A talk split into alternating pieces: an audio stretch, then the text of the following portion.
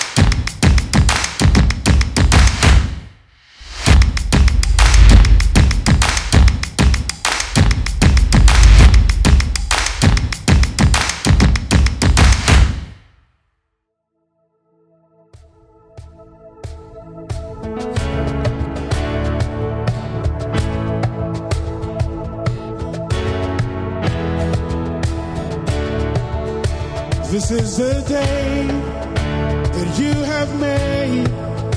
Whatever comes, I won't complain. For all my hope is in your name. And now your joy awaits my praise.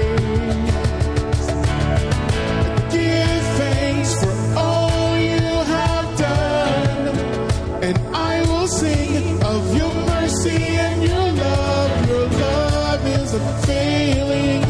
Lord, I am grateful.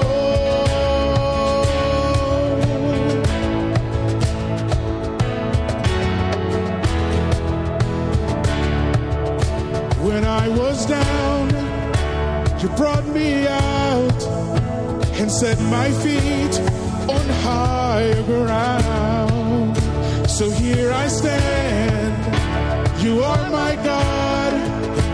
Your faithfulness, my solid rock.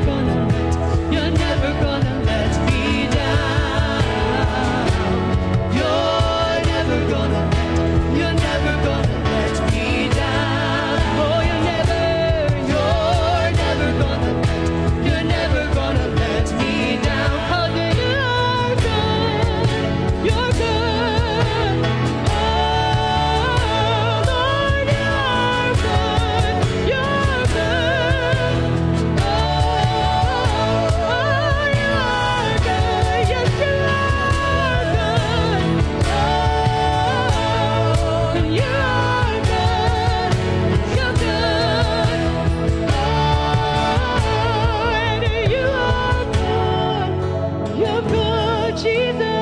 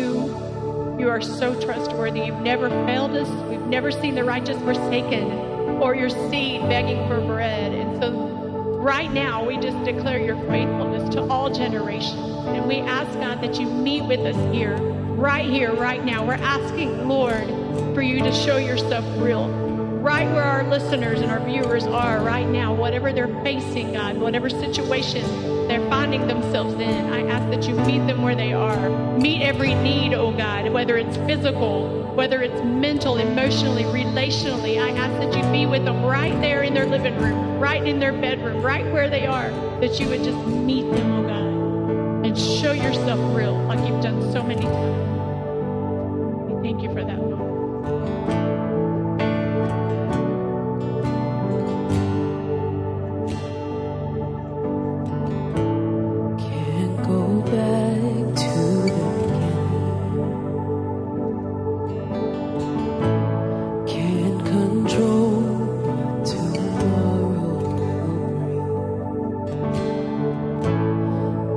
I know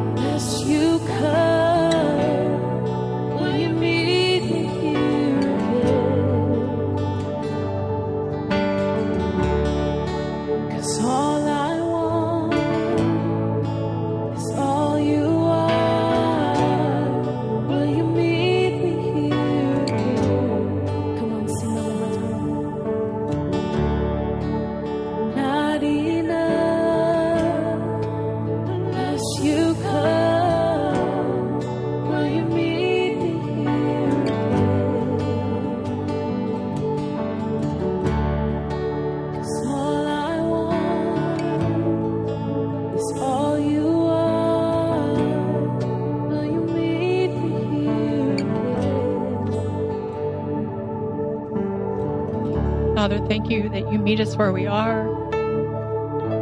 We thank you that you're a very present help in time of trouble. All we have to do is call on your name. So we call on your name, Jesus. We call on your name. And we ask that you meet us here one more time, God.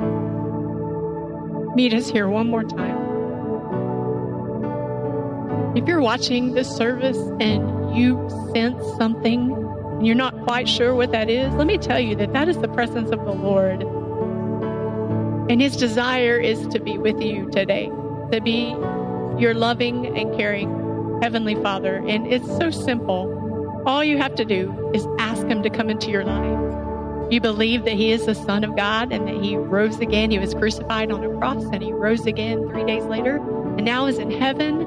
It says, the word says that is ever interceding, is praying for you and over you today. And then you just confess with your mouth. It's as simple as that, three steps. And so we're going to ask you to repeat this prayer today in this service if you would like to ask the Lord into your heart. Would you pray this prayer with us? Lord Jesus, we ask that you come into our heart today. Be my Lord, be my Savior. Make me a new person. Come and meet me where I am, Lord. I have sinned, but you are the Savior. So I ask you to save me today. Clean me and make me whole. In Jesus' name I pray. Amen. And if you said that prayer this morning, the great news is that you are a son or a daughter of the King of Kings, the, the, Lord that we're singing about and worshiping this this this service. So we just ask that you type in saved in the comments. There's a number on the screen. You can type that in and text that number. Just simply put saved and let us know that you've asked the Lord into your heart today so that we can get some material into your hands.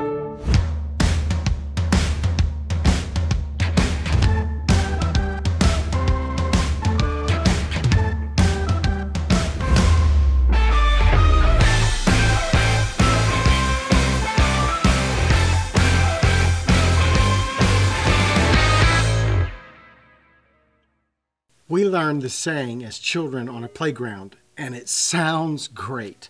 Sticks and stones may break my bones, but words can never hurt me. It was usually said with our tongue stuck out. The only problem is, is that statement isn't tr- isn't even true. In fact, haven't you discovered that there have been times that you would have rather been hit with sticks and stones than the words that were spoken to you? It's no surprise that a study shows that negative words release stress and anxiety inducing hormones in study subjects. In their jointly written book, Words Can Change Your Brain, Dr. Andrew Newberg, a neuroscientist at Thomas Jefferson University, and Mark Robert Waldman, a communication expert, states that a single word has the power to influence the expression of genes that regulate physical and emotional stress. So, science backs up the idea that words matter and they can be weaponized. The devil certainly capitalizes on this fact. That's why we've been trying to expose the words the devil uses against us. We've talked about the words never, if, and later. All of these words are deadly if we listen to him. There's one last word I want to expose, though, so that when the enemy tries to use it, we will be on guard. Let me take you to an example in Scripture that shows a great man fall prey to this debilitating word. It's in 1 Kings chapter 19, verse 9 and 14 through 18. There Elijah went into a cave and stayed all night. Then the Lord spoke his word to him Elijah, why are you here? And he answered, Lord God all powerful, I have always served you as well as I could. But the people of Israel have broken their agreement with you. They've destroyed your altars and killed your prophets with the swords. And I am the only prophet left. And now they're trying to kill me too. And the Lord said to him, Go back on the road that leads to the des- desert around Damascus. Enter that city and pour olive oil on Hazael to make him king over Aram. Then pour oil on Jehu, the son of Nimshi, to make him king over Israel. Next, pour oil on Elisha, son of Shaphat from Abel Meholah, to make him a prophet in your place. Jehu will kill anyone who escapes from Hazael's sword, and Elisha will kill anyone who escapes from Jehu's sword. I have 7,000 people left in Israel who have never bowed down before Baal and whose mouths have never kissed his idol. God confronts Elijah and asks him, Why are you hiding in a cave? If you know the backstory, then you would probably expect Elijah to say, Because Jezebel has threatened to kill me, and she's proven to be true to her word. So, God, I'm hiding to save my life. But notice what he says. His statement reveals that he has become imprisoned by one of the most deadly words in the devil's dictionary. Elijah repeats the devil's word back to God. He says, I am alone. One of the most dangerous words the enemy uses against us is alone. Elijah is hiding in a cave and he's singing the, the theme song of 2020 all by myself. Come on, sing it. I know you want to sing it with me. You know you want to. It's a catchy song that will catch you. Elijah sings the song, and in that moment, he was doomed to isolation that ushers him into quitting. It got so bad that he wants to die simply because he believed this one word. He throws in the towel, he resigns, he's ready to quit because he believed he was alone. If there was ever a time that the enemy would try to use this word against us, it is now. In lockdown, quarantine, and not only practicing but perfecting social distancing, we can find ourselves susceptible to the lie that we are alone, forgotten, overlooked, unwanted, unneeded, and unloved. Have you ever felt like dying? Have you ever heard the enemy whisper that no one would even miss you if you were gone? He continues to use this word against us. If we allow the devil to use the word alone against us, it will impact us the same way it did Elijah. I'm going to hit the results of believing the word alone very quickly. If we believe the enemy's lie that we are alone, then number one, we will say things we don't really mean and wish for things we don't really want. Elijah says he wants to die. He even wishes to die. I think this was born in the heat of the moment, a fleeting cry of frustration. We do the same thing. If we become trapped in alone thinking, we say things we don't really mean and we wish for things we don't really want. We say things like, I don't need any of you. Or we wish for things like, I wished I could just get in the car and drive away and never look back. Not true. Momentary statements and thoughts based in feeling alone. Second, we will lose our fight. Elijah has lost his fight. He folds up. He gives in to the bully. We do the same. If we think we're alone, then we quit going to battle. We quit warring for what God has promised. Feeling alone takes the fight out of us. We take off our gloves. We quit punching back. We want to pull the covers over our head and we just give up. Third, when we believe the lie of alone, we will miss God and miss people.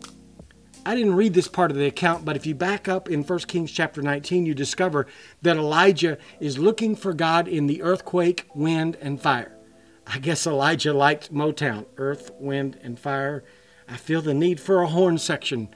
Okay, stay with me just a moment. His aloneness caused him to not to only look for a big move. This almost cost him the opportunity to hear the still, small voice of God.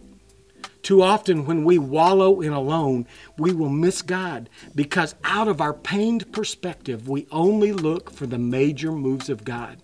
We miss the small, simple moves that reveal His continued presence and commitment to the promise He has already made. Haven't you experienced this? I know that when I feel alone, I begin to only look for major proof from God miracles, provision, healings and I forget to look around at the minute by minute, hour by hour moves of God's faithfulness and favor in my life. When we are alone, when we believe we are alone, we will not only miss God, we also miss the people that God has surrounded us with and the people He has assigned to us. We become so focused on us and our plight that we simply quit looking for them. We will walk right past comrades and co laborers. We quit developing relationships. We quit being intentional about relationships. We quit nurturing relationships. So God reminds Elijah that there are 7,000 others out there that Elijah has ignored, comrades to walk with. God points out Elisha, a co laborer to lead. God forces Elijah to become intentional about pursuing that relationship. Some of us need to recognize the folks that are right beside us in the fight. We are not in the fight alone. Some of us need to become intentional again about pursuing people. We need to pick up the phone or get in the car and go visit. We are alone because we stay all by ourselves. Fourth, if we are trapped by the word alone, then we will confuse insulation and isolation. I have no doubt that after Elijah's huge victory on Mount Carmel and the spiritual exertion that was required when he squared off with the prophets of Baal, that Elijah probably needed insulation. However, he confused insulation with isolation.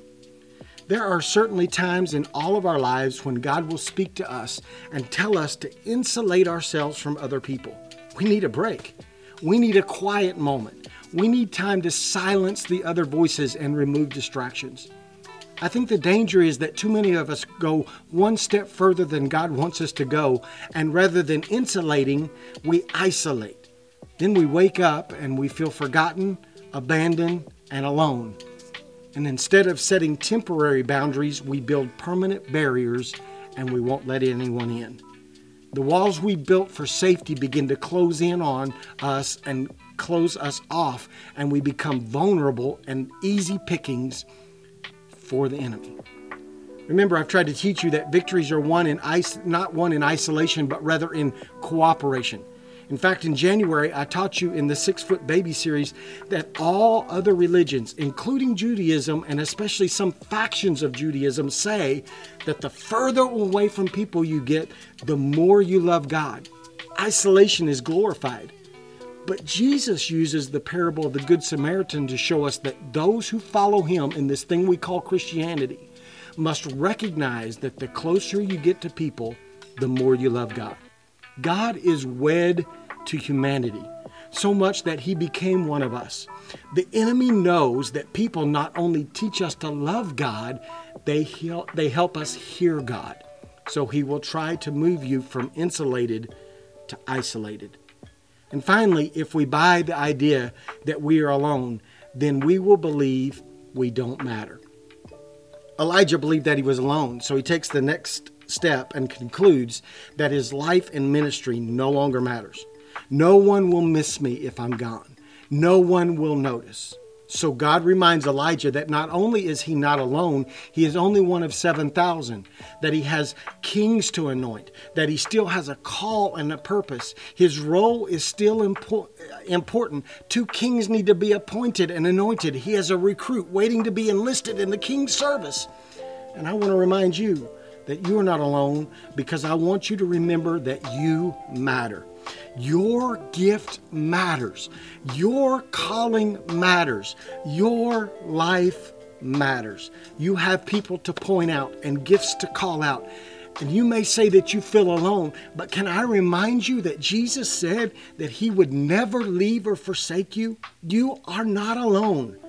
I am reminded of Psalm chapter 121. It's a short chapter that reminds us that God is with us. In fact, I want to challenge you to go read Psalm 121 in its entirety, but listen to the first part and be encouraged by his constant presence. The psalmist probably feels alone and he writes, I look up to the hills, but where does my help come from?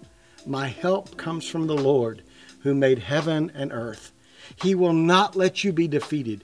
He who guards you never sleeps. God doesn't sleep on you. He is there, awake, on guard, present, able, ready to respond. You are not alone. I also want to remind you that you have a purpose. The enemy wants to keep you from that purpose. You have others around you who need you. There are others who are looking for someone to follow. You have others who need to be recruited and trained. In fact, and I know this may be hard to believe, but you are somebody's Elijah. There is an Elisha out there named Rick or Ron or Angie or Alicia who needs what you have and what you know. It is time to fight out of alone. It has been said that if you change your worlds, the words, then you can change your world. The truth is that if you will allow God to change the enemy's word, then your world will change. We've said that God can change the enemy's never to ever, his if to already, and his later to now. He can also change the wor- enemy's word alone to together. He wants to connect you with others who will walk through life with you. He is putting you in the path of others that need you and some that you need. If you continue to believe that you are alone, then you will miss those assigned relationships. We learned from day one, well, actually, day six, that it is not good for man to be alone. So I encourage you fight your way out of the cave alone, hear his voice, and then, be, and then become his voice to those who will follow you. Let me pray for you today. Father, I thank you that your word declares that you're with us. You're constantly around us and in us and constantly on guard for us. And so I bring to you people that in this season of life may feel forgotten, overlooked, unwanted, unloved, unneeded. They may feel trapped and alone. I pray that in this very moment you would remind them that you are right there with them and they are not by themselves.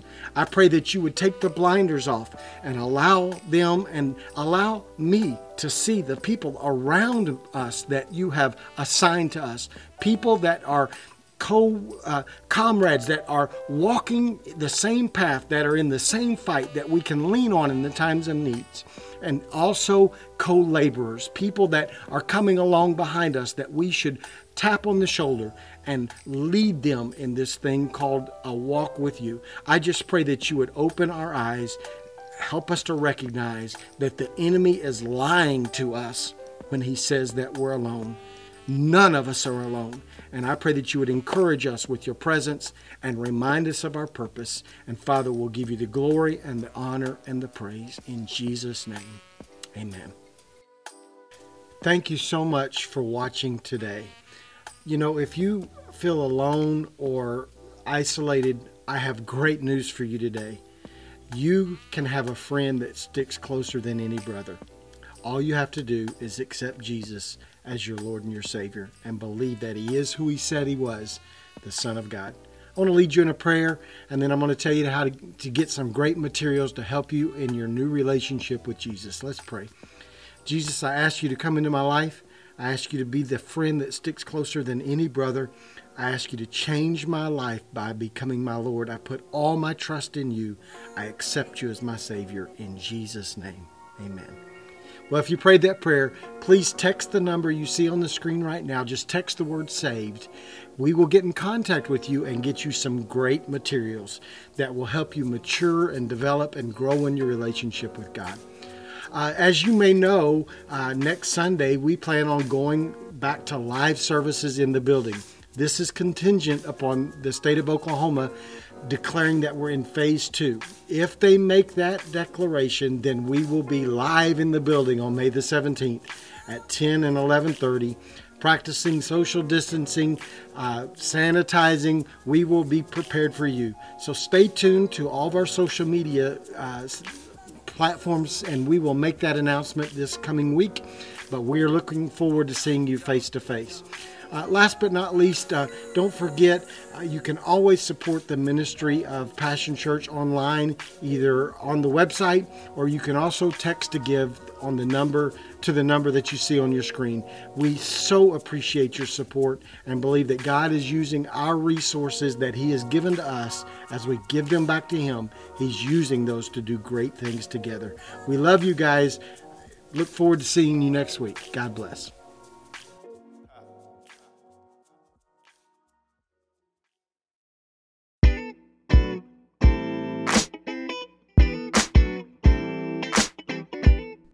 It's been a privilege to have you join us for this time of ministry. To find more Passion Church resources or to make a donation online, visit www.passionchurch.tv. Remember, you can't live without passion.